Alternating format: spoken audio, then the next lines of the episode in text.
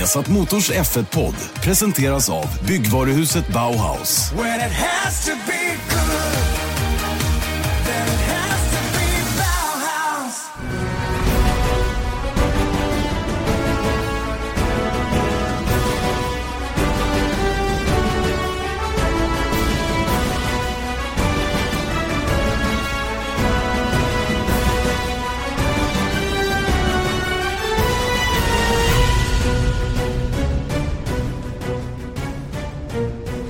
Hjärtligt välkomna! Vi har satt Motors Formel 1-podd. Janne Blomqvist, Erik Stenborg, superladdade. Ny vecka, givetvis ny podd, men det är racevecka. Äntligen racevecka, Erik. Det, det var ett tag som man fick säga det. Kan du tänka dig att vi har suttit där hela vintern och försökt hålla låda? Eller hur? Det är lite så ändå. Jag, Det är må, gått hyfsat bra, men jag menar, det är, det är lite annorlunda nu att prata om ett race som kommer till helgen.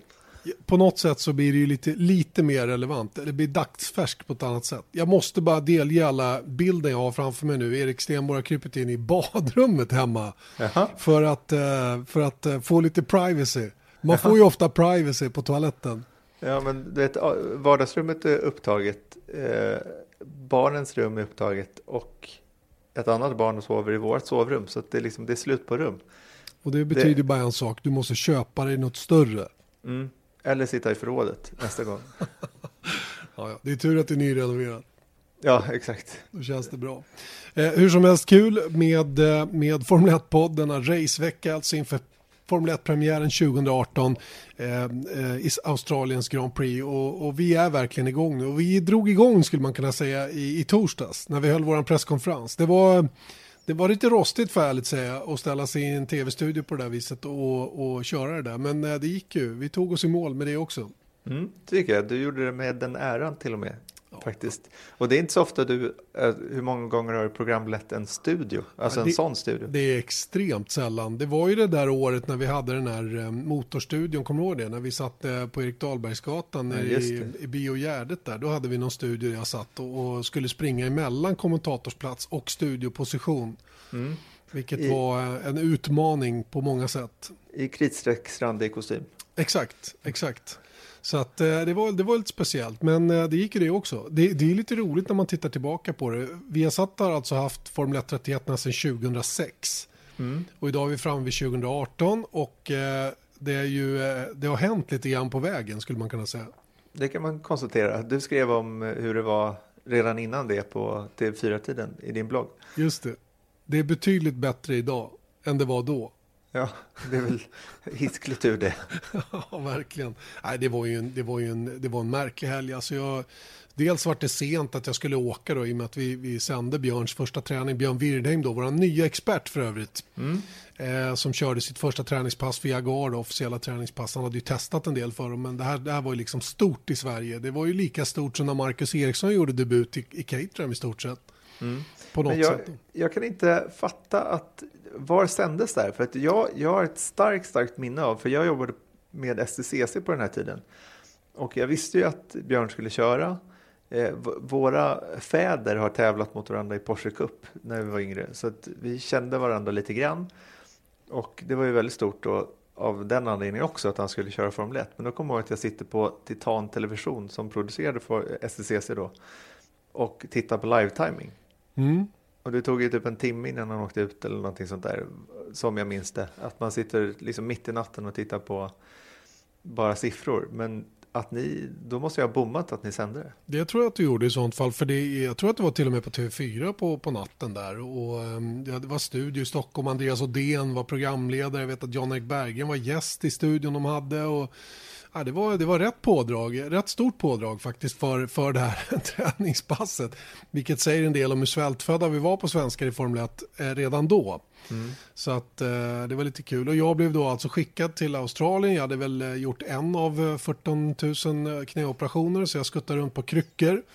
Eh, och drog dit. Eh, lång resa såklart. Ehm, och när jag kommer fram så slår jag på telefonen eh, och får ett eh, ganska barskt telefonmeddelande där det sägs att oh, du börjar leverera från och med ikväll. Det var ju till sportensändningarna då. För att när man skickades iväg på det där viset då skulle man leverera till nyhetssändningarna typ varje dag fram till söndag. Ja. Eh, du ska ringa det här numret, där finns en fotograf bokad, bla bla bla. Och så, och så var det full rulle. Och jag var ju helt groggy när jag landade där och åkte till hotellet, tog en frukost kommer jag ihåg, gick upp på hotellrummet och ringde det här numret. Och människan i andra ändan, hon hade ingen aning om att det fanns en, eller eller hon sa, nej men vadå, det finns ingen fotograf till dig. Det vi fick en förfrågan men sen hörde vi inget mer, sa hon. Nej, så jag hade ingen fotograf. Där stod, där stod jag på andra sidan jordklotet och hade rest då enbart för att göra massor med grejer. Ove Andersson var ju teamchef för Toyota bland annat och Björn skulle då köra. Och vi hade ingen kameraackreditering heller så vi fick inte göra någonting in i depån.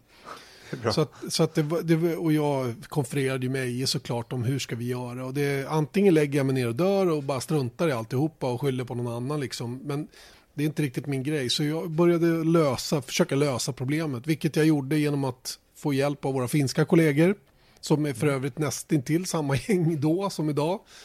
Eh, och sen eh, gick jag in till Channel 10 som är den lokala tv-kanalen där nere i Australien som hade ett litet, eh, ja, de hade ett litet kontor inne i Paddock där. Och så lyckades jag hyra en fotograf i 10 minuter för 1500 euro eller något sånt där. Eller om det var 150 euro kanske det var. 1500 låter mycket. Hur som helst så fick jag låna dem i 10 minuter och då eh, var jag tvungen att ta ut alla utanför grindarna och du vet, det var mäckigt alltså, helt klart. Men vi fick ju upp två intervjuer. Det är inte lätt att få ut en teamchef utanför. Ove. Ove, nej, Ove var i och för sig, han var medgörlig. Han förstod att eh, jag satt på pottan och det var i samband med Björn. Jag pratade med Björn senast idag om det, om man kommer ihåg hela den där grejen. Va? Han sa bara att ja, men jag minns att det var, var något strul, sa han. Så att, och det kan man i allra högsta grad säga att det var. Va? Men det, det löste sig. Vi fick hem två intervjuer och vi körde runt i någon taxi eller med hyrbilen till Channel 10s kontor inne i Melbourne där vi skulle då fida hem det här via satellit. Och det, var, det var ett hiskeligt krångel. Jag var jätteglad när det var klart. Nu har vi en ryggsäck på Magnus istället så löser det sig. Exakt, och, och eh, jag menar, bara man har hyfsad eh, nej, internetlina så går det ju att fi- filöverföra grejer på ett helt annat sätt. Det, det, du, det är en ny värld, verkligen. Ingen tvekan om den saken. Eh, Kom vi av spåret här lite grann kanske? Ja, men det är vår podd. Ja, eller hur? bestämmer. Och det var, ju, det var ju Australien och det är ju det vi, vi kanske landar i till att börja med. Men för att komma tillbaka till presskonferensen då. Jag nämnde att Björn Wirdén blir vår nya expert. Nina Kennedy kommer in också, Ronny Petterssons dotter.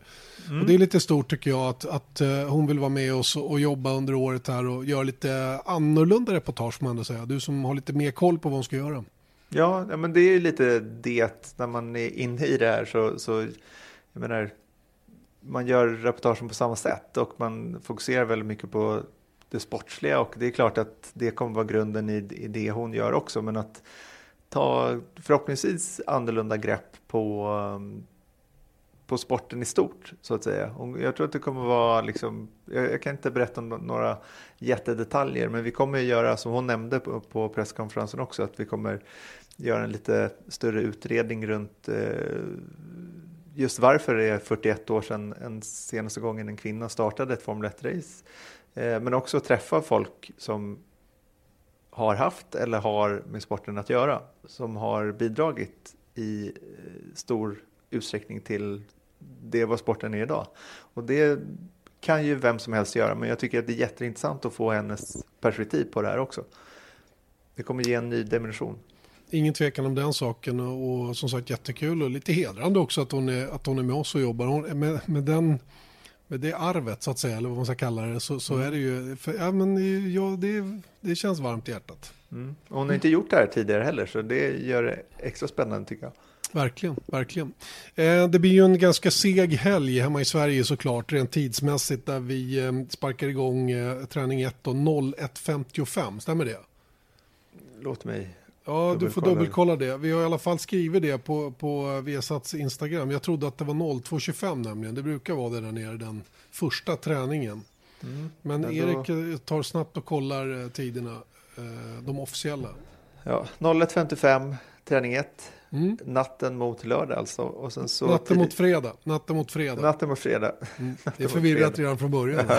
Men du, jag är hjärnskakad. Exakt, att- vi ska så att- komma till det. Jag, jag har lite...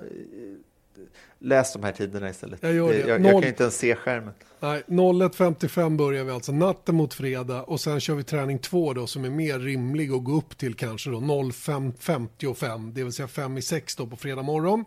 Sen så sparkar vi igång träning 3 03.55 natten mot lördag och eh, sen har vi då kvalsändningen som startar 06.30 och det är alltså då på lördag morgon 06.30 på lördagen. Och sen på söndag då börjar racet alltså 07.10 det vill säga vi börjar våran studio eller våran, eh, våran sändning 06.15 så 55 minuters uppsnack blir det då. Och sen har ni höjdpunkterna då på TV10 senare under kvällen då om man inte har kanalen eller orkar gå upp den tiden då är det 21.00 som gäller för detta. Och så kommer det Formel 1-magasin på våran webb. Den här podden kommer ni kunna lyssna till och, och uppdatera er också fram till helgen startar. Så blir det ju givetvis också ett Formel 1-magasin när vi väl kommer dit.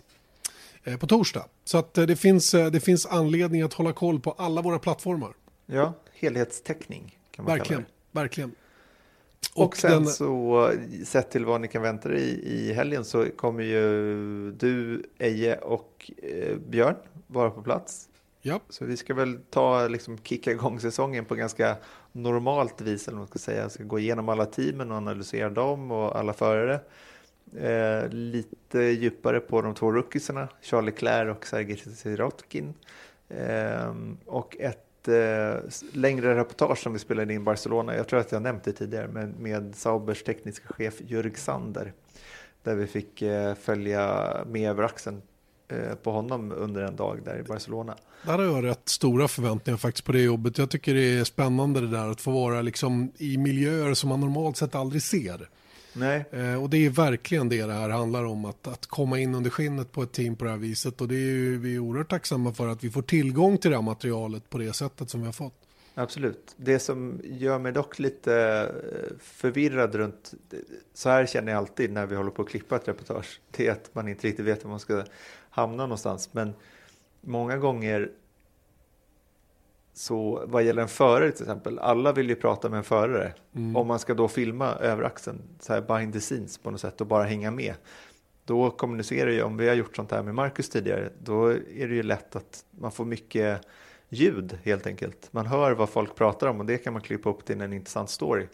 Problemet med eh, Jörg Sander är att han pratar inte med så många överhuvudtaget. och han, Han han, går runt, han går väldigt mycket runt och han tittar på prylar och tittar på däcken hela tiden och, och liksom sånt där. Och när han pratar, då pratar han i radio. Så vi har en enkomstsituation liksom. Där han pratar med någon, men vi har inte vem som svarar.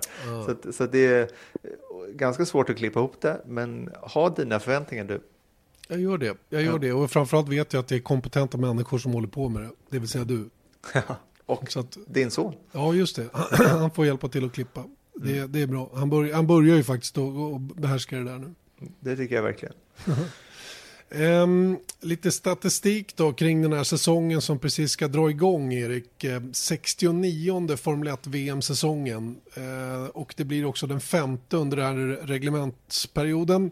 Det vill säga med de nya hybridmotorerna. Och det är ju eh, lite intressant eftersom det idag har läckt ut lite grann vad man siktar på när det gäller de nya motorerna också från och med 2021. Och vi, ska, vi, vi går inte in på det nu tycker jag utan det, det lämnar vi eftersom det är racehelg nu och alla de där bitarna. Det finns läge för det kanske i nästa veckas podd att, att titta lite närmare på de där punkterna. Men det är lite spännande ändå att, att eh, vi har gått så långt som fem år nu in i det här nya reglementet som har känts nytt fram till nu egentligen men inte är det längre. Mm. Nej, men jag tycker fortfarande det känns nytt eftersom det diskuteras så himla mycket. Men jag har hållit på, det här är min tionde F1-säsong. Det är alltså halva tiden har varit med de här motorerna fast det är fortfarande samma diskussioner. Det är lite som vi pratade om i förra veckan att från det där inslaget på stopptid i SVT att, som var över 40 år gammalt, att det var samma debatter då liksom. Och det är lite, det, det, man fastnar lätt i, i, i gamla hjulspår i Formel 1 uppenbarligen. Mm. Visst, visst sjutton är det så. Och, ehm, ja, ja, jag, jag har väl funnit mig, vid, jag har funnit mig i det här så att säga. Jag har ju varit med ytterligare tio år. Eh, Jag började min 22 säsong, inte riktigt 22 fulla säsonger har det varit hela vägen, eller 21. Eh, Det, det har det inte. 98 blev eh, lite rumphuggen och sen hade jag några, några luckor också säsongen 2003 tror jag det var. I övrigt så har jag gjort fulla säsonger då från 97 och framåt till dags dato. Då. Och det är klart man har varit med om många olika eror. Eh, Där eh, till exempel då när man smalnade av bilarna mellan säsongen 97 och 98 var en sån här jätteförändring som blev oerhört omdiskuterad länge där. Många tyckte att man gjorde om Formel 1-bilarna till Formel 3-bilar när man smalnade av dem från 2 meter till 180, 180 centimeter och, och lite sådana grejer. Det, det har hänt mycket genom åren, helt klart. Ja, det har det verkligen. Du har nästan varit med alltså nästan en tredjedel av Formel 1 VMs Historien. historia. Ja. det är rätt coolt ändå. Det är inte så många andra som har gjort det. Nej, det är nästan skrämmande när man hör på, på de siffrorna tycker jag. Typ ingen annan som har gjort så många race. Nej. Ska, någon gång ska jag räkna hur många race jag har kommenterat. Ja, det är Eje då i och för sig. Ja, han är ju värre än jag 94. är. Han är värre än vad jag är. Det är han. Men han ingår i gänget på något sätt. Så att, Så är det ju. 2018 är första gången vi har två fyrfaldiga världsmästare på griden. Och Ryan Reynolds here from Mint Mobile. With the price of just about everything going up during inflation, we thought we'd bring our prices down. So to help us, we brought in a reverse auctioneer, which is apparently a thing. Mint Mobile unlimited premium wireless. Ready to get 30, 30, bit to get 30, bit to get 20, 20, 20, bit to get 20, 20, bit to get 15, 15, 15, 15 just 15 bucks a month. So, Give it a try at mintmobile.com slash switch. $45 upfront for three months plus taxes and fees. Promo rate for new customers for limited time. Unlimited more than 40 gigabytes per month. Slows. Full terms at mintmobile.com. någon av de här två kan alltså tangera Fangios gamla rekord från 50-talet. Och det är såklart då eh, Lewis Hamilton och Sebastian Vettel. exakt så. Och eh, Fangio har alltså fem VM-titlar då. Ett rekord som Michael Schumacher sedermera slog.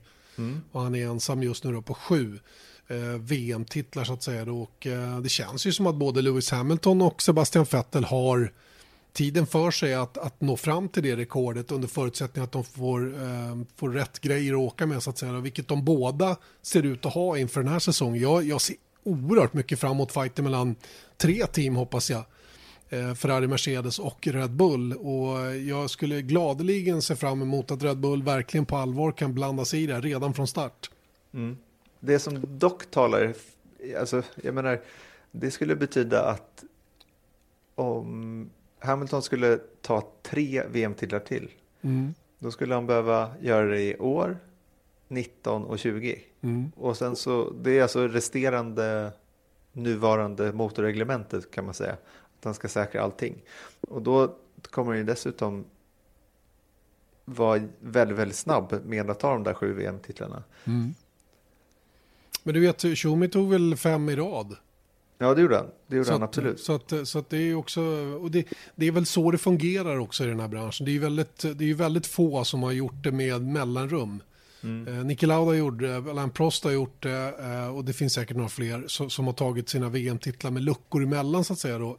Men, men i övrigt så hänger det ihop. Vettel tog sina fyra, fyra i rad så att säga. Va? Och Mm. eh, det är ju så. Hittar teamet som man kör för ett bra koncept, vilket Mercedes har nu. Och det är väl det som talar för att Hamilton har goda chanser att nå till, till sju VM-titlar. Och under förutsättning att han själv vill, har motivation och eh, kan komma överens med, med sitt team då rent ekonomiskt om, om en fortsättning. Det är ju inte riktigt klart än om jag har förstått det hela rätt att han ska köra vidare men, men mycket talar väl för det. Ja, Toto Wolf uttalar sig ofta om det och det kan ju tyda på någonting också. Då menar jag såklart att han hemskt gärna vill såklart, men att eh, Hamilton kanske jag, jag kan tänka mig att han, han, jag tror att han kommer skriva på för Mercedes åtminstone ett år till. Men eh, det är ju en bra förhandlingstaktik att hålla någon på halsen. Absolut. Sen är det en annan intressant faktor tycker jag. Just nu så har ju både Mercedes och Ferrari den optimala föruppställningen också känner jag. Med, med en tydlig etta i respektive team och en tvåa som, som är av väldigt, väldigt hög klass. Eh, och, så, och som kan, när, när och om det händer någonting under året, gå in och ta den rollen som, som nummer ett så att säga. Det, det kan ju vara så att eh, Hamilton har fem, fem haverier under året eller kraschar eller vad som helst och, och, och tar noll poäng i alldeles för många race. Då finns de där liksom att, att, eh, att ta över rollen så att säga och det gäller ju även, även Kimi Räikkönen. Jag hoppas att han i alla fall kommer att hålla den nivån eh, så, att han, så att han har den möjligheten. Kimi som för övrigt är den senaste världsmästaren för Ferrari. Eh, för det var 2007. Ferrari som inte har vunnit en VM-titel sedan 2008 nu och det var konstruktörs-VM det året. Va? Så det, det är på tiden att de röda nu verkligen får till det här. Jag såg att Mark Webber, han sa att italienarna vet inte hur man vinner. Nej. Man kan ju börja undra. Ja, lite, lite det är ju det är ju hårt va, såklart. Och det är ju det är mer, det är mycket, mycket mer komplext än att uttrycka sig på det viset. Va? Men, men lite en vinnarmentalitet behövs ju också för att kunna vinna.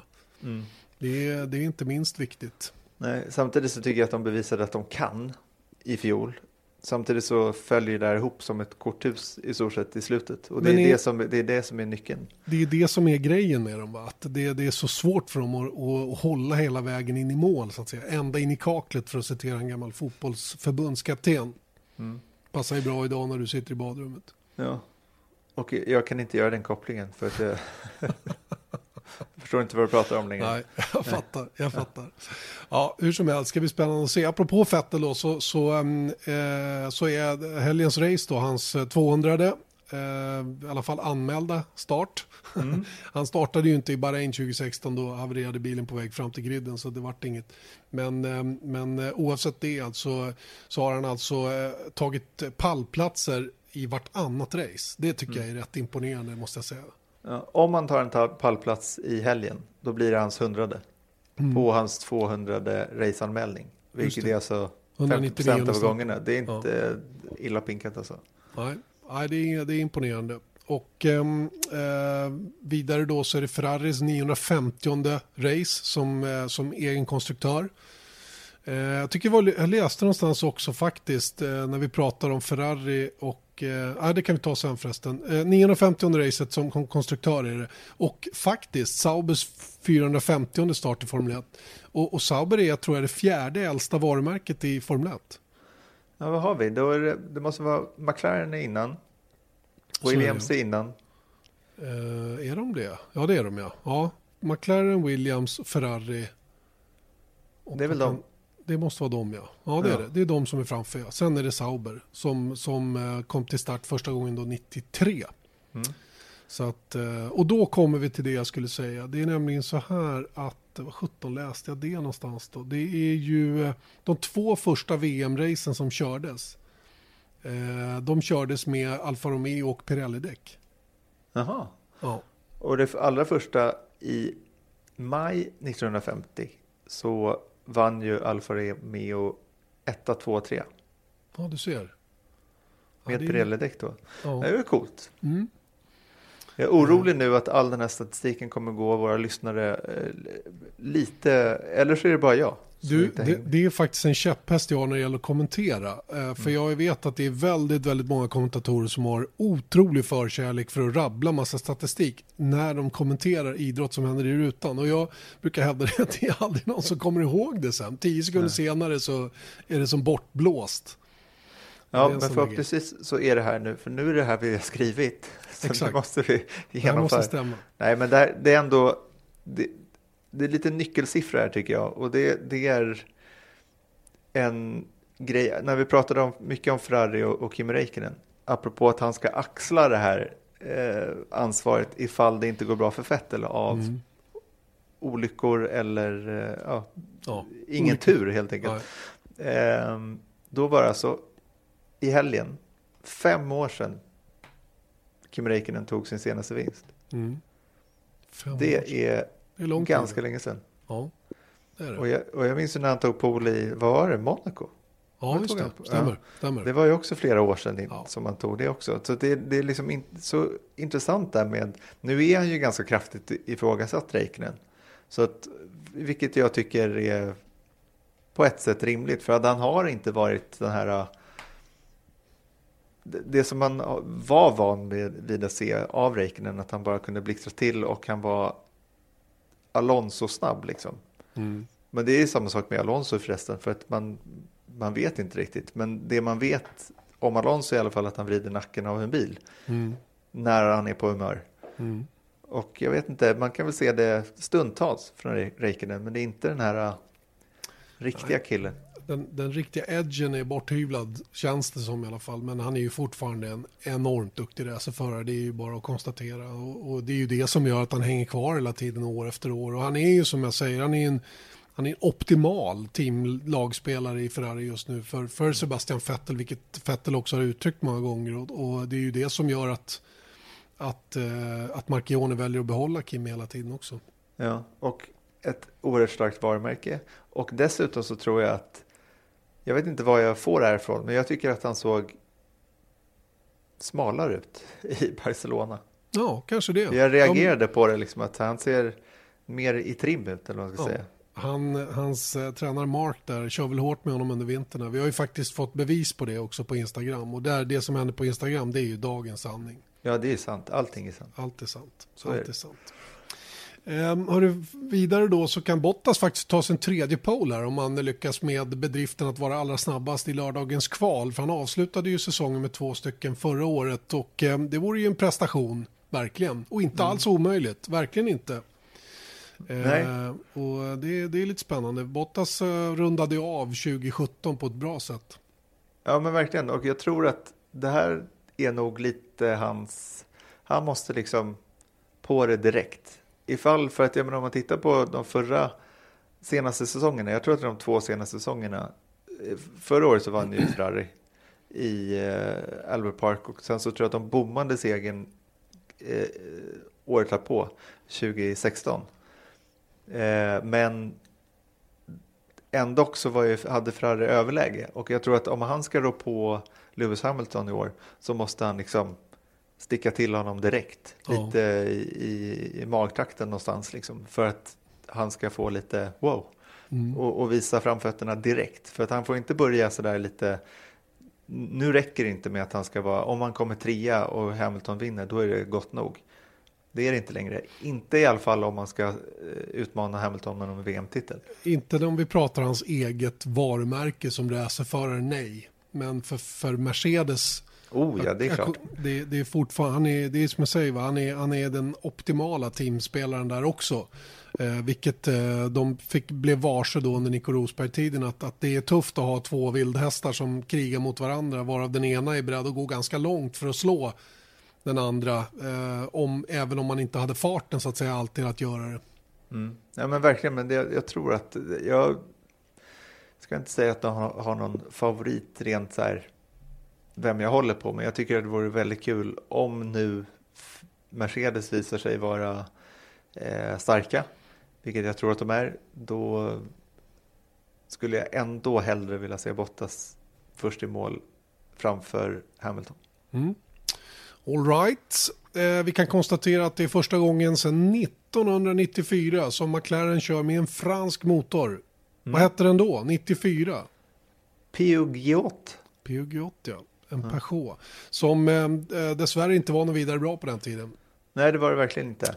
Eh, Den, var, den, eh, ja, den höll, höll inte speciellt ofta och den var inte heller speciellt stark. Peugeot som, som även satt i Jordan under en period ehm, eh, var, ja, de, det fanns en del att önska när det gäller deras medverkan så att säga. Men McLaren tillbaka med fransk motor alltså i år ihop med Renault. Och ehm, ja, försäsongen har vi avhandlat redan och den har ju gått sig lite sisådär. Nu säger man ju själva då senast idag eh, när vi spelar in det här att ehm, det är eh, adresserat. Allt som hände under testerna har man nu hemma i fabriken eh, kontroll på och man vet varför och har troligen då åtgärdat det här i alla fall i teorin. Ja. Så får vi se då om det stämmer i verkligheten också. Och ehm, ja, det ska bli, McLaren är ju faktiskt, de, är ju, de, de får leva med att man har ögonen på sig lite grann extra i år just för att de, de, ehm, de har andra förutsättningar rent motormässigt än de har haft de tre senaste åren. Mm. De har ingenting att gömma sig bakom. Det är väl så enkelt som det. Nu ska man få äntligen lite bevis för hur bra har egentligen McLaren varit. De senaste tre åren hade de haft en annan motor. Exakt. Eh, och eh, det, då landar vi ju då i de som har tagit över den där motordealen, nämligen Toro Rosso då, eh, som nu har haft fyra olika motorleverantörer sedan 2006. De har haft Ferrari, de har haft Renault, de har haft Ferrari igen, Och sen tänka. Honda. Och sen Honda, just det, stämmer. Och eh, det sägs ju också ifrån, eh, ifrån teamets sida då att de har eh, ett bra samarbete med Honda på en gång. Honda i sin tur har ju sagt att de har ju fått fått liksom lite mer space att röra sig nu eh, i- Formel 1 så att säga då med sin motor vilket har, har, eh, har gynnat dem då rent tillförlitlighetsmässigt. Eh, eh, åt andra hållet säger Toro Rosso då att, att Honda också ger väldigt mycket mer input än någon av deras tidigare motorleverantörer har gjort. Och jag tror att det där, den där öppenheten från båda håll där, den, den är nog bra. Och jag kan återigen inte se att det, det har något annat syfte än att det här är en tänkbar relation som, som även Red Bull Racing kommer att eh, använda sig av eh, framöver när, när årets kontrakt går ut med Renault. Mm. De kan ju tvingas till det faktiskt. Eh, eller de kommer inte fortsätta med Renault. Eh, som det verkar, eller hur? Nej, Jag tror, Renault, att de, jag tror till och med att det är sagt så, Ja. att de inte kommer fortsätta. så har jag uppfattat det också att Cyril Abiteboul inte är intresserad av att fortsätta leverera motorer till, till Red Bull då, som, som dessutom brandat sina motorer med Tag Heuer och därmed verkligen eh, håller nere Renaults betydelse för deras del och de får fortsatt mycket skit från Red Bull när det gäller motorns kapacitet och sådana grejer. va. Så att, eh, jag tror att det här, eh, det här året är viktigt för Red Bull, eh, Toro Rosso Honda-året alltså för, för framtiden. Ja, och dessutom så har ju Red Bull inte bara Tag Heuer branding på motorerna utan de har Aston Martin branding på bilen också. Så att det finns ju ingenting som... Det var faktiskt... Eh, jag och eh, Fotomange skulle gå runt i Barcelona och, och filma några motorloggor helt enkelt på de olika teamen för presskonferensen. Det var några bilder som jag eh, kom på att vi behövde. Och det går ju inte att hitta en Renault-logga på någonstans på teamkläder, eh, bussar, eh, hospitality. Det finns inte en, en enda Renault-logga på, Nej. på, på Red Bull. Så jag kan förstå att relationen där är liksom... Visst, de får pengar för att Red Bull köper motorerna av dem. Men sett det liksom, eftersom att man måste se Formel 1 som en, en varumärkes, va- varumärkesbyggande verksamhet så det gör ju inte Red Bull för Renault någonstans. Nej. Eh, intressant också faktiskt att eh, Toro Rosso i år heter Red Bull Toro Rosso. Jaha, De har hetat Scuderia Toro Rosso tidigare då, sedan debuten 2006, men i år blir alltså första gången man har moderbolagets varumärke då, i, ingår i det officiella teamnamnet. okej. Vilket, eh, ja, inte vet jag om det betyder någonting egentligen, men eh, Det betyder Men, ju eh, röd tjur på både engelska och italienska. exakt, exakt. Det blir dubbel kaka på kaka, om man får säga så då. Eh, just det, sen har vi första racet då den här helgen med så kallade Grid Kids. Eh, det här med Grid Girls och den debatten, den är ingen idé att ta upp igen. Men Grid Kids kommer det vara och det ska bli lite spännande att se hur de kommer att göra med det. Hur de har valt ut de här barnen till att börja med och eh, vi kan garantera att det blir en väldigt fin upplevelse tror jag för barnen och dess familjer, närmast anhöriga då som får access i depån och, och ska få följa följa med under helgen här på ett, på ett sätt som eh, barn i normalt sett inte gör. Barn är ju sällan, eh, ja de får ju sällan vara, man måste ju vara över 15 år för att få komma in i depån till exempel och sådana grejer. Ja, det går ju att komma runt om man tittar på Filippe Massas son. Visst, visst, självklart. kan vara hund också till och med om Det man kan man, heter ha, Lewis det, kan man det kan man ha. Det är en bra Men- idé. Ja, för dig, du kan ju ta med några hundar. Exakt. Väcka lite med uppmärksamhet och närmare Lewis Hamilton. Då kanske Ja, vi men- får en lite trevligare intervju med eh, honom och dig Exakt. nästa Vi- gång. Han kan ju få passa hundarna, eller den som, har, eh, som passar hans hundar. Ja, två till, det gör inget. Nej, han har någon tycka. tant i New York som han lämnar hundarna till tror jag. Eh, när han inte tar med dem på sina resor då.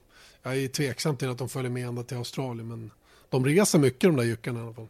De var banne i Bahrain förra året. Så Ja, det gör de. Ja. Mm, i alla de- fall en, en hyfsad resa tycker jag. tycker. Absolut, absolut. Och överlag Erik så är det ju spännande att se nu vad som kommer att hända med den så kallade feeden då. Det som FOM producerar eh, åt tv-bolagen då. Eh, och, och ehm, ja, framförallt sista 20 minuterna som jag tror kommer att se lite annorlunda ut i år än vad de gjort tidigare. Ja, och jag blev väldigt mycket spänd när jag fick i eh, slutet av förra veckan eh, skickat till mig från FOM en 2018 Provisional Minute by Minute Schedule Draft. Oh, vilket coolt hette. namn. Visst, det var därför jag läste upp hela. Och Mm. grejen är att det står absolut ingenting i det här. Right. Nästan. Det står liksom Pit Lane Open, Pit Lane Closed, National Anthem sex minuter senare. Och sen så nio minuter senare Opening Sequence. Alltså det, det finns ingenting att utläsa från att någonting skulle vara annorlunda. Men det vet vi att det kommer vara. Ja. Så att än idag då, när vi spelar in det här måndag kväll, så vet sändande bolag inte alls vad som kommer hända på feeden och vad vi behöver anpassa oss till. Så att det är lite störande måste jag säga. Men det ska bli väldigt spännande att se. Det kommer kanske en uppdaterad version under helgen här. Det kan jag hoppas. Rim, rimligen så bör det göra det i alla fall. Nej, men det ska bli spännande. Och den här, eh, vi pratade lite med Beat Sender nu när han var uppe på presskonferensen. Han nämnde för mig att eh, den här Formula One Experience, den här tvåsitsiga Formel 1-bilen då, som för övrigt har ändrat utseende nu då. Den har ju byggts om lite grann, eller moderniserats eh, rent visuellt. Det är ju fortfarande en 98-bil, en gammal Tyrell. Som, som man använder sig av rent chassimässigt då, men man har uppdaterat den runt omkring och, och den ska se mer modern ut så att säga. Och det har byggts in en liten tv-skärm i ryggstödet på föraren också så att den som sitter bakom faktiskt ser någonting framåt. Det vi pratar om är såklart tvåsitsaren. Som Man ser inte den så ofta på, på Inte- feeden om- någonsin. Egentligen om man sitter hemma i tv-soffan. Men ett antal gånger under helgen så kör de ut de två stycken sådana här. Va? Eh, och så får någon journalist ibland, men oftast någon, någon kändis eller ditbjuden gäst eh. Betalan, betalande gäster också, för det är ganska dyrt. Ja, det kan jag tänka mig att det är. Eh, och nu när, när du säger det så har jag pushat ganska länge då för att stoppa ner dig i en sån här. Det skulle gå nu har jag hört. Ja, det Efter har att de du har hört, byggt ja. om det. Ja, Ja, och, eh, och det är det jag har eh, jagat på också. Okej. Och då frågade de hur lång är han och då sa jag hur lång du var och då sa de så här no. Det var won't så. work." Fan. Tyvärr. Ja, men, ja. men vi får väl se. Ja. jag. Vi, vi får testa. Jag pratade nämligen med Patrik Frisacker då, som är österrikare och körde faktiskt Formel 1 en kort period. Ehm, han ehm, kör en av bilarna. Han sa det att det nya, det nya, det nya förlängda chassit skulle, skulle kunna funka. Eller ja, förlängt chassit, men de har väl ändrat sätena lite grann. Och, platserna. Så det, för, för problemet när man är för lång är att man får inte in benen. Det är som en vägg bakom föraren och längst ner så blir det som en glugg. Och så glider man ner fötterna och sedermera benen då på varsin sida om föraren som man har framför sig. Så mi, mina fötter skulle då vara i höjd med händerna på, på föraren i stort sett. Eh, fast utanför kroppen då. Och det är det som är problemet. Det går liksom inte att glida ner när man är för lång. Eh, och det är det som har varit, jag har nämligen provat. Men det gick inte. Får Och dra ihop benen bara lite. Ja, såga av dem. Jag har gjort förr. Exakt. Så det är inga konstigheter. Eh, tvåsitsan ja, som vi nämnde, eh, det är Salt Baumgartner som kör den andra bilen där. Så att, eh, den, den kommer att vara med. Och de kommer att vara med i Australien och på alla racen i Europa. Och att de är i Australien det beror på att det är Paul Stoddart, australiensaren då med sitt gamla flygbolag European som, eh, som äger alla de här bilarna. Han, hade, han raceade ju till och med med dem. hade ju tror jag fem eller sex stycken igång. Eh, och så körde de något litet eh, minimästerskap där med Nigel Mansell bland annat i en av bilarna och sådär. Så att eh, han, han gillar att hålla de där maskinerna igång. Och det är ju faktiskt gamla V10 också i de där bilarna. Så att de är rätt goa, och, goa att se och höra på banan. Ja, och Stoddart var ju också, han ägde ju Minardi. Just det, stämmer. stämmer. Eh, Under tiden då Mark Webber bland annat debuterade för dem och eh, Alonso va? Tog poäng. Alonso året innan Mark Webber. Mark Webber som tog poäng i sitt första race för Minardi i femma. Australien. Ja, nej, det var helt otroligt. Det var, det var coolt. Riktigt, Vi- riktigt coolt. Vet du för övrigt där, nu när vi är inne på stats, vet du vad den bästa placeringen en australiensare har lyckats med i Australien? I Australien? Nej, det kan jag inte. Det har jag faktiskt inte koll på. Vad skulle det, det skulle väl vara han då, vad heter han, eh, som blev världsmästare sen? Um, Brabham, ja, Brabham, men inte han. Jag tänkte på Alan Jones. Alan Jones? Nej, det är alltså fyra. Och det klarade Mark Webber en gång och så tror jag att Ricciardo har klarat det en gång också. Ricciardo kom ju tvåa Ja, i ett race. Det var 2014. Men han blev ju, eh, eh, vad heter det, diskvalificerad. På grund av att han hade den här fuel, fuel, fuel flow-mätaren som var fel på. Just det, just det, så, att, stämmer. eh, så att ingen australiensare har någonsin stått på pallen. Och det tror jag Ricciardo är ganska sugen Men, på. men du, jag läser faktiskt till här att Alan Jones won the Australian Grand Prix at Calder Park. Calder Park kanske det heter, 1980. Men jag undrar om det var det verkligen ett, det kanske inte var ett mästerskapsrace då. Nej, jag har svårt att tro att det var det. Men vi kan väl lämna det därhen. Men det här, det här statsheetet, vet du vem det kommer ifrån? Nej. Formel 1. Så Ja. det måste jag... Och faktiskt eh, var det 1985 som man körde det första officiella eh, VM-racet. Så att, eh, det var inte något mästerskapsrace då 1980. Nej. Keke Rosberg vann det första. I en Ja. Williams Honda. Men du, nu Ja. när vi ändå håller på med lite stats, ska inte jag Ja. ställa, eh, ställa, göra lite halvquiz? Det, vi provade det här några gånger förra året och det blev sämre och sämre och sämre. Men skam den som ger, skam den som ger sig, Exakt. eller? Shoot man, shoot. En enda gång har Australien arrangerat två F1-race i rad. När skedde, skedde detta? Två F1-race i rad. Ja, det måste ju ha varit det sista racet ena säsongen och det första säsongen efter. Och då borde det bli säsongen 1995 och säsongen 1996.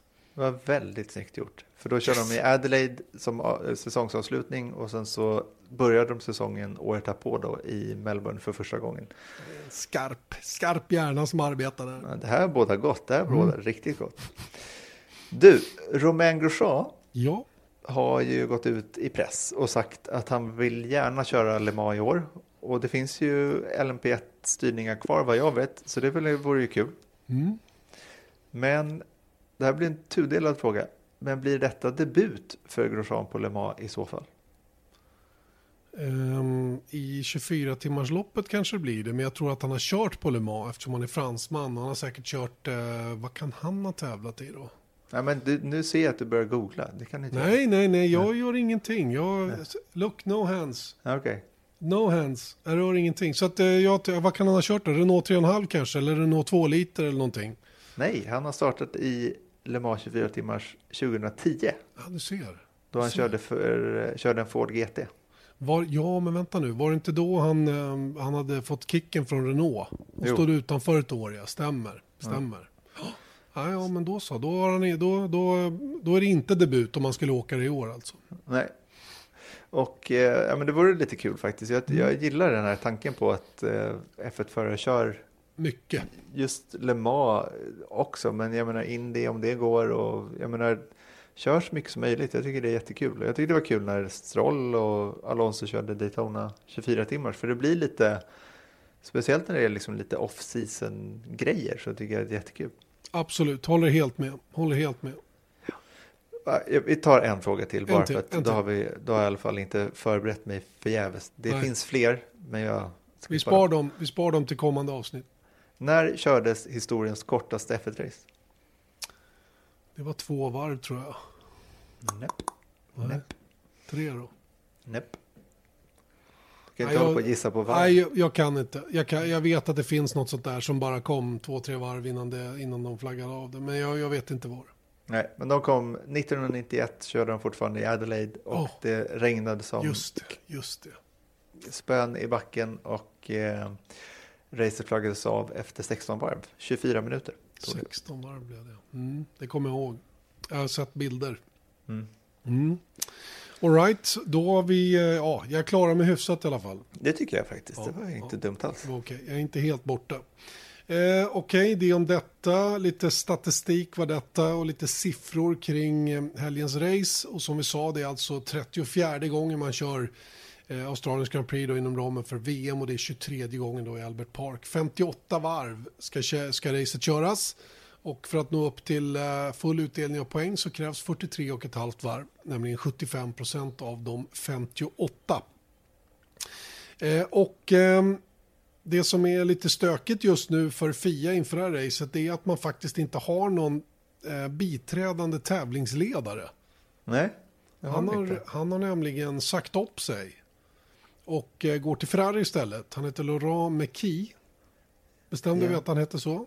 Vi bestämde att han hette så i efternamn. Vi vet att han heter så i förnamn. Ja, han är fransman. Så att, eh, vi, drar, vi drar våra språkliga slutsatser därefter. Eh, och eh, det är väl kanske inte så spännande att en kille från Fia går till Ferrari. Men eh, det, det skedde ju redan förra året när Renault signade upp eh, Fias tekniske chef som är polack, Marcin Budkowski. Eh, som fick ansluta då till slut. Eh, man fick eh, fördröja hans gardening leave som det heter, eller karenstiden då som är ända fram till april. Eh, Christian Horner var irriterad över det här och tyckte att det var närmast oacceptabelt och det är samma buller och bång just nu då. Nu är det väl McLaren som menar att eh, att eh, man har brutit någon gentleman's agreement här genom att signa upp ytterligare en person då ifrån FIA. Och det här är ett problemområde helt klart för de här människorna har haft enorm insyn i bilarna, eh, konkurrenternas bilar. Och eh, det är klart att det, det blir besvärligt när personer av den här kapaciteten då blir uppfångade av Formel 1-teamen så att säga då, med de kunskaper de ändå besitter och hur lång ska en så kallad karens vara då för att man inte ska ha sig relevant data med sig? Det kan man undra faktiskt. Det är en svår fråga det där. Ja, och med den här Marcin Bud- Budkowski i fjol då, det var ju andra halvan av fjolåret tror jag. Som de första eh, uppgifterna kom ut om det här och grejen var ju att i första anblick så skulle han få tre månaders eh, gardening leave, alltså det, vad heter det? Heter det karens? Karens, ja. Ehm, och då menade ju då samme Christian Horner som du nämnde ehm, att det här är ju inte riktigt klokt. Han var ju inne i våran vindtunnel så sent för några månader sedan. Ska det då, ska hans kunskap om det vi håller på med till nästa år liksom försvinna då på tre månader? Det gör det ju inte. Det är klart att han, och jag menar han har ju alla team. Och det är ju det Visst. som är grejen med eh, FIA, att de ska vara ett oberoende organ som kontrollerar sporten. Och det är klart att den här eh, Laurent McKee har ju, nu har han varit deputy eh, race director, alltså direkt under Charlie Whiting. Men också genom eh, eh, Formula 1 Safety. Att det har han varit chef för då. Så det är klart att han har ju sett saker, även om det inte har med direkt design att göra, utan de ser ju hur saker och ting inkorporeras i bilarna säkerhetsmässigt. Men också som race director, du vet, de kan ju kliva in hos vilket stall som helst för att de är FIA och det är okej, såklart. Men de har ju sett motorpaketeringar, de har sett eh, eh, ba- bara se andras mo- motorer är ju en Och stor de, grej. och de ser blueprints framför allt tror jag. Oh, ja. som, och de har kopior på blueprints och sådana grejer. Alltså det vill säga ritningar på de olika bilarna. Och de, det är inte, jag antar att man dammsuger datorerna här och ser till att de inte får med sig någonting. De äger ju naturligtvis inte materialet men de har ju sett det. Och eh, frågan är vet du, om inte det skulle vara så att, att gå från FIA till Formel 1-stallen inte ska vara tillåtet överhuvudtaget. Den andra vägen är ju inte alls lika problematiskt. Va? Men, men att när man väl har hamnat hos FIA då har man samtidigt, tycker jag, diskvalificerat sig från att kunna gå tillbaka in i branschen igen. Eh, Det, det kanske är hårt att uttrycka sig så, va? Men, men så, så, så eh, tävlingsinriktat som det är just nu och, och, och och ehm, det här med industrihemligheter som man har runt omkring sina designer och sådana grejer. Det, det får inte, det, för det är ju så, du kan inte olära dig saker. Nej. Har du lärt dig så har du lärt dig. Det sitter ju kvar där på något sätt. Va? Och, och då, ehm, ja, det, är ju ingen tillfällighet att den här eh, Meki, Meki nu då blir, blir signad av Ferrari och att eh, Marcin Budkowski går till Renault. De gör ju det för att de är värdefulla för de här teamen. De får bra betalt och hela grejen. Va? Så att, eh, ja. Jag, är, jag är på Red Bulls sida och Horner och McLaren också för den delen. Ja, absolut. Sen så tycker jag kanske att jag tror inte att det blir så lätt för FIA att skaffa relevant personal som har kunskap, vilket såklart att mängden, sättet man lär sig de här yrkena och kunna eh, ha en övergripande koll tekniskt för att kontrollera eh, reglementen och sådant så är det ju väldigt många som lär sig det inom team. Så att om man då ska ta det beslutet att nej, men nu lämnar jag team för att hamna hos FIA för resten av mitt liv. Det är väldigt svårt att ta ett sådant beslut tror jag. Men jag menar åtminstone ett år tycker jag vore Minst ett år. Mm. Ja, Ja, för, men fine. för, för att liksom verkligen säga att så här, har du varit hos FIA i en sån kapacitet där du har haft kontakt med teamen på ett sånt vis, då är det minst ett år. Minst 12 månader. Ja, men det låter väl som en rimlig kompromiss då. Jag bråkar lite mer, men du är lite snällare. Ja, men jag tänker bara för att det är viktigt för sporten att FIA har bra personal såklart. Vilket nu är lite konstigt då med, jag vet inte hur gammal Charlie Whiting är, men den här Laurent McKee, han var ju, eh, ja såklart då, next in, han höll ju på att bli groomad för att ta över efter Charlie Whiting. Mm. Eh, så det är såklart inte så himla kul för dem heller. Jag tar reda på hur gammal han är, kort och gott. Född 52. Han är alltså ett år äldre än EJL. Då är han hiskeligt gammal. Oj, oj, oj, oj. Ja, men du vet, han har många år kvar också. Ja, det vet fan. Eje som för övrigt var väldigt, väldigt krasslig idag. Han har fått influensa. Känns Det är inte topp. alls bra. Nej, alltså den här veckan måste Ja. jag säga. Ja, inte bra. Nej, jag föll nämligen på en sjöis utanför vårt landställe. Eh, när jag var ute och åkte skridskor med min son, drar bakhuvudet rakt i isen och eh, jag behöver inte gå in på detaljer, men jag, jag blev väldigt, väldigt rädd för det hände konstiga saker med min kropp efter det. Och eh, jag har lite svårt att se skärmen faktiskt, måste jag säga, Mm, mm. när jag måste koncentrera mig ganska mycket. Så den här, eh, det, ni ska vara glada om det blir någon sändning. På söndag. Ja. Ja. Och sen börjar du veckan med en liten bugg också. Ja, ja. Men det, det är Det var- överspelat. Det var länge Det, sedan. det var bara en liten detalj. Mm. Nåja, jag, jag ska göra mitt bästa för att hålla mig frisk, jag lovar. Mm, jag hoppas det. För det kan ju bli lite problematiskt också naturligtvis. Jaha, det om detta. Vi eh, drar vidare i vårt, eh, i vårt lilla schema som vi har. Och eh, som ni känner till då så är ju Pirelli en av våra samarbetspartners den här säsongen och eh, vi kan eh, glädjande då eh, erbjuda en race preview utifrån Pirellis perspektiv inför varje tävlingshelg. Och så här låter Pirellis preview den här veckan inför Australiens Grand Prix nere i Melbourne signerad deras, deras motorsportchef Mario Isola. Yeah, in Melbourne we selected soft, super soft, and ultra soft compound. We know that Melbourne is uh, a circuit that is quite low severity. We have uh, data from the past. The the tarmac is the same than last year. Obviously, we have an aging that is the normal aging of a tarmac, but uh, we had uh, enough information from last year in order to select these uh, three compounds. The weather usually is quite good in the range of 25 degrees, and uh, we target, as we are doing for all the races, to have a two-stop strategy. So the reason why we are going softer compared to last year is to try to have a race on two-stop. Obviously, being more aggressive in the tire choice, they have to understand, especially the ultra soft, that is also one step softer compared to last year, and um, it is probably a compound that can show a bit higher level of degradation, so shorter stint, especially when you have uh, at the beginning of the race uh, with uh, the car that is quite heavy. Don't forget we have also the additional weight coming from the halo, that is an additional 10 kilos. So oh, uh, they have to consider all that. Uh, these year cars have a higher load, uh, and we have seen that from the simulation. That is a normal rate of development of the cars.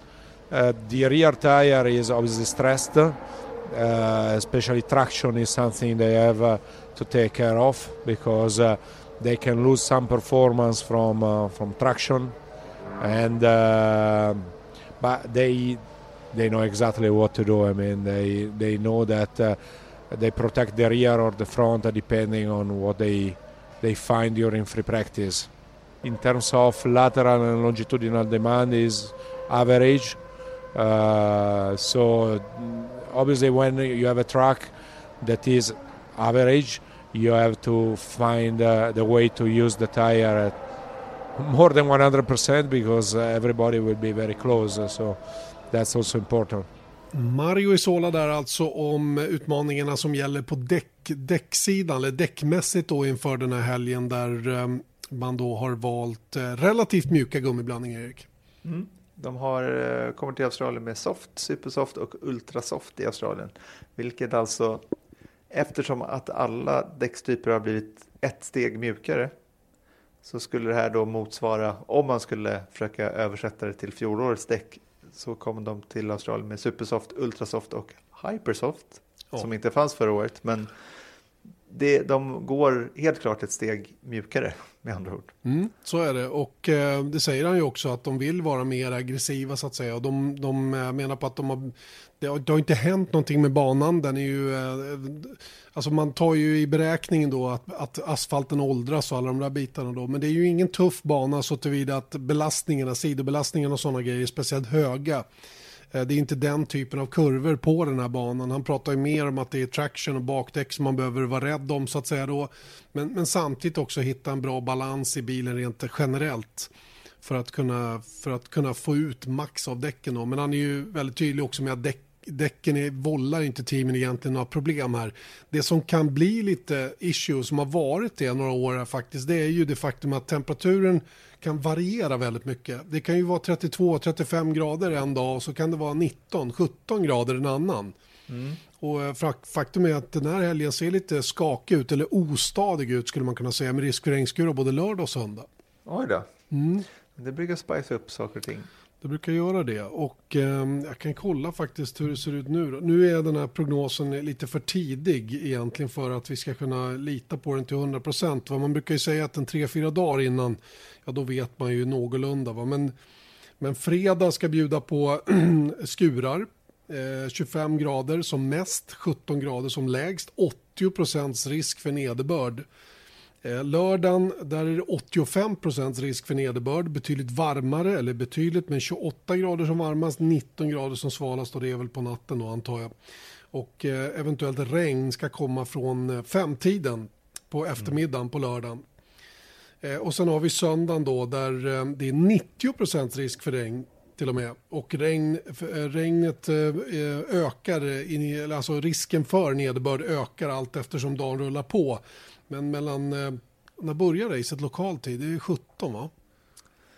Det är någonting sånt. Det är, det är ju något sju, Vad sa vi? tio. 7-10? Ja, 17 och 10 blir det då om det är 10 timmars tidsskillnad. Jag är osäker på om det är 9 eller 10 för vi går ju till sommartid eh, också mitt under alltihopa det här. Så det är lite extra rörigt. Men, men eh, säg att det är en 30-40% risk för regn i alla fall. Och temperaturen på söndagen är framförallt betydligt lägre. Mellan 17 och 20 på kvällen enligt den här prognosen då som kommer från en app som heter Weather Pro så är det 16 grader. Wow. Så att det går ner 12 grader från lördag till söndag. Och det är ju sådana grejer som, som är lite stökiga. Och det har vi varit med om flera år faktiskt. Att det här har, har ställt teamen en aning när, när det blir lägre temperatur än vad de har förväntat sig när de kommer dit. Mario Sola pratar om i den här previewn om runt 25 grader. In the range of 25 degrees säger han ju. Och, eh, och, det, och det är ju utifrån det då som man, som man gör sina val av däck så att säga. Jag, jag kan nästan tycka att de hade kunnat gått, eh, gått hela vägen ner, ärligt talat. Ja, men jag kan ändå förstå att de inte gör det. Just att första helgen med nya Hypersoft som är liksom, det ska ju ändå bete sig som ett kvaldäck och då Mm. blir det kanske lite väl, alltså jag menar, tänk om det hade varit 28 grader, för de tar ju de här besluten för flera veckor sedan. Mm. Så de har ju ingen indikation förutom historiska data då. Nej. Eh, Nej, jag men så är det. att- Men Men med facit i hand så hade Hypersoft kunnat vara väldigt spännande. Tänk dig, eh, tänk dig Hyper, Ultra och sen Soft. Haft ett steg emellan där. Mm. Ja, Första- det hade varit intressant. Det hade varit lite cool. Ehm, och eh, när vi tittar på hur man har valt att plocka ut eh, fördelningen av däck då så har Mercedes tagit nio set utav det mjukaste då, nämligen Ultrasoft. Eh, Ferrari väljer bara, inom citat, sju och Red Bull lägger sig mitt emellan dem med åtta. Och att Mercedes just har fler mjuka däck, det kanske har sin förklaring i att man inte körde så mycket mjuka däck under testerna, vilket både Ferrari och Red Bull gjorde. Inte Red Bull lika mycket, men Ferrari framförallt gjorde det. Ja, och det visar sig också på tidslistan. Jag tror att Hamilton satte femte snabbaste tid under hela båda testerna. Eh, Det var ingen som satte några bra tider första testet i och för sig på grund av snö och väder. Men, men eh, de gick ju helt enkelt inte för kvalsimuleringar på det sättet. Nej. Och då kanske de har tagit höjd för det genom de här extra sätten Ultrasoft sett i Ferrari då. Jag tror att deras bästa tid sattes på Ultrasoft faktiskt från Mercedes. Men, men oavsett det så åkte de ju till 80% på medium genom Ja. testerna. Rakt av. Och det är Ja. det som är deras baseline-däck. Det är där de vill ha sin data så att säga för att jämföra med. Då. Ja, och det jag menar är att de inte pushade kvaltider. De försökte inte sätta några snabba tider. De körde på Ultrasoft, men det var Ja. inga Nej. kvalsimuleringar renodlat i alla fall. Så är det. Och eh, vi kan konstatera att Sauber har valt åtta set Ultrasoft, båda förarna. Ericsson har tagit två set soft. Eh, tre set supersoft och eh, Charles Leclerc har gjort tvärtom. Tre set soft och två set supersoft. Så att eh, fördelningen är ju, och det där tror jag man gör, man, jag tror att man diffar mellan förarna, det gör man ur teamperspektiv. Mm. Inte, det är inte förarna som, som, som gör det valet så att säga, utan här är det nog ingenjörerna och andra som har bestämt att så här vill vi ha det. För att när vi kommer till race, söndagen, när vi har de här sex sätten kvar som man ska tävla på, då har alla i stort sett samma allokering kvar. De som åker ut tidigt i kvalet har kanske något sätt nyare Alltså helt fräscha däck mer än toppteamen har. Som i allmänhet har kört alla sina mjuka däck minst tre varv då. Så, så att eh, det, det är väl den enda skillnaden egentligen. Då. Men i övrigt så brukar ju alla ha i stort sett samma antal av gummiblandningarna kvar när vi kommer till söndag. Det är bara hur man vill, hur man vill ta sig dit som kan variera en hel del då. Ja, och jag kan tänka mig att eh, de kommer säkert låta Leclerc köra lite extra under fredagarna. Så det är Rimligen. kanske därför har, han har ett extra set soft. För att han ska pumpa runt och liksom lära sig banan och eh, bekanta sig med allting under racehelg. Mm. Det, låter, det låter, eh, låter som en rimlig förklaring och det är också så man brukar göra när det kommer nykomlingar till banan. Då, att de får åka ut tidigt. Eh, vi vet ju att alla har ett extra set däck att åka första 40 minuterna med till exempel och det är ju bara ut och åka i stort sett på de däcken även om man förstör dem. För att det är ju det som är risken när banan är väldigt grön eller smutsig. Det är ju att de, de grainar sönder och det blir liksom ingenting av det. Men det är av mindre betydelse egentligen och då kan man lika gärna göra det på den hårdaste gummiblandningen. Se till att man kommer in i rytmen på den här banan på ett sätt som, som man har nytta av eh, under resten av helgen. Då, så att säga. Mm. Exakt. Så är det. Och ehm, ja, jag vet inte, det finns inte så mycket mer att tillägga tycker jag. Jag tycker vi har linat upp den här eh, premiärhelgen på ett bra sätt och ehm, jag ser fram emot ett dygn ombord på ett flygplan. Faktiskt. Inte avundsjuk. Ja, men ärligt talat, jag gör det. Jag, jag, jag, jag ljuger inte när jag säger att det är, för det, är, det är någonting speciellt att få åka på premiären och vara på premiären. Det är ju som sagt tio år sedan senast för min del och jag måste, jag måste säga att det, det ska bli oerhört kul att få, att få vara med och jag tror att jag tror att Formel 1 kommer att göra något bra av det här. Det är ju ändå ny, bara titta på våra pass som vi får. De ser helt annorlunda ut i år. Det är ny logga och det är annan utformning. Och, Har du sett dem redan? Ja, jag såg någon som hade lagt ut en bild på dem och, vi, till och med varnade på det här ackrediteringspappret att eh, de tillfälliga passen som man får race by race jämfört med de, de permanenta som gäller för hela säsongen väldigt lika varandra så att man inte kastar bort sitt permanenta pass. Det verkar Nej, inte dumt. Nej, det är inte bra att göra det. Nej, inte alls bra. Inte alls bra. Men eh, ska vi säga så tycker du? Ja, jag tycker det. Och lycklig resa Janne Blomqvist. Vi hörs på torsdag i gör vi. F1-magasinet. Det gör vi först och främst och sen då 01.55 natten mot fredag då eh, kommer jag testa er för att se hur många som är vakna i sändning. Mm. Är man inte uppe då så är man ingen riktig F1-supporter. Exakt, så är det. Men om ni inte orkar så finns ju den här 48 timmars eh, att man kan se alla, all sport 48 timmar efterhand på Viaplay. Just det kan det. vara ganska bra. Det är jätte, jättebra och eh, det är ju en eh, bra möjlighet kanske att eh, ligga och se första träningen då eh, 90 minuter innan den andra träningen börjar. Då har man i alla fall sparat någon timme, någon Ja, timme sömn. Man får göra precis som man vill där. Nej, man så länge man tittar. exakt, exakt. Man får göra det. Så är det ju. Vi är så pass vänliga. Men som sagt, vi ber att få tacka för eh, den här veckan och eh, hoppas ni är med oss hela den här helgen, premiärhelgen utav Formel 1 VM 2018. Jag ser i alla fall fram emot det. Erik gör det definitivt. Och jag tror att vår nya besättning i form av Björn Wirdheim gör det också. Han eh, kommer nog att um, han kommer nog att vara taggad den här helgen. Eje får vi se då. Han är krasslig som sagt. Får hoppas han piggar på sig så att han är, är med på banan så att säga. Han kanske kommer lite sent. Han kanske inte kommer vara med i F1-magasinet. Vi Nej. får se. Det återstår att se. Hur som helst, tack för oss för den här veckan. Vi hörs eh, till helgen och nästa podd hör ni om en vecka. Vesat Motors F1-podd presenterades av byggvaruhuset Bauhaus.